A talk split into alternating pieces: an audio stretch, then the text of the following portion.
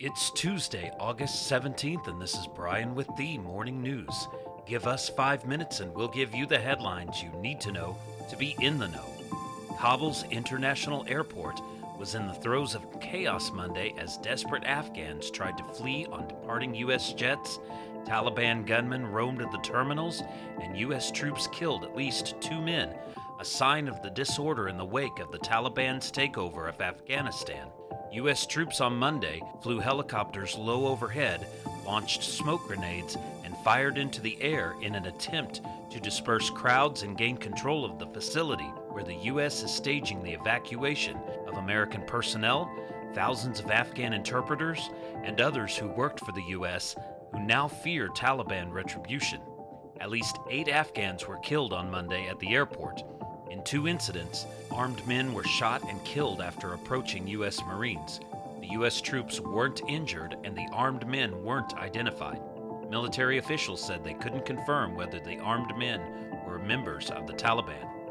In other news, T Mobile US Incorporated said it suffered an intrusion into a company database and was investigating the extent of the breach after personal data on some of its wireless subscribers was found for sale on the web. Company, which has more than 100 million subscribers, said Monday that unauthorized access to some T Mobile data occurred, but that it hadn't determined whether personal information was involved. The data breach, reported earlier by Vice's Motherboard Tech News website, was said to cover customers' names, addresses, social security numbers, and driver's license details.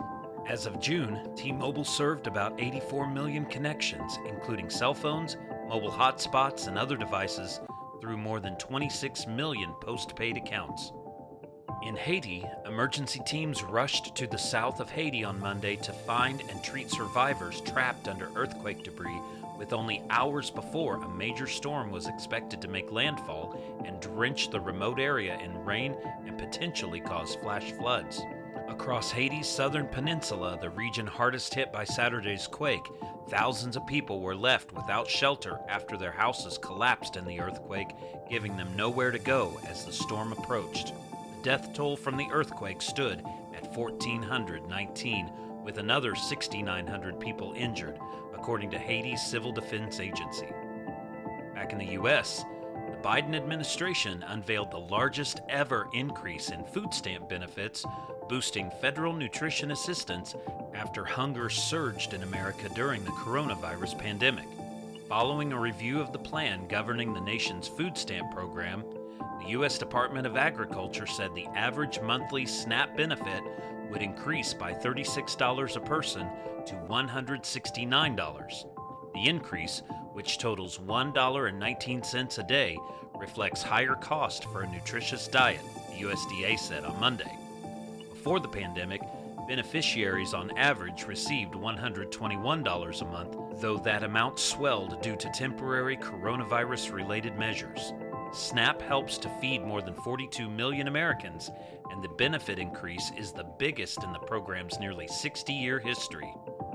And a Utah Reptile Center employee is recovering after an alligator yanked her into its enclosure during a presentation and thrashing her around before a fast acting visitor leapt inside and helped free her from its jaws. Shane Richins, the company owner, said in an interview that the handler was opening the enclosure to feed the alligator as usual, but this time the reptile got a little spunky. He said the center normally has a strict policy for a second handler to be nearby, but that hasn't been enforced in recent years if the worker isn't planning to enter the enclosure. After pulling the handler into its pen, the alligator began whipping around and kept his jaws clamped on her as she struggled to break free. One of the guests, later identified as Donnie Wiseman, jumped into the water, climbed on top of the reptile, and got the alligator pinned as the handler calmly gave him and another man instructions to help her escape from the pool. Wiseman stayed on top of the reptile until the woman was free. Now you know, and you're ready to go with the morning news. These headlines were brought to you today by Podmeo. Start your podcast easily at podmeo.com, the world's number one podcast hosting. Subscribe to this daily morning brief on Spotify, Apple Podcast, and themorningnews.com.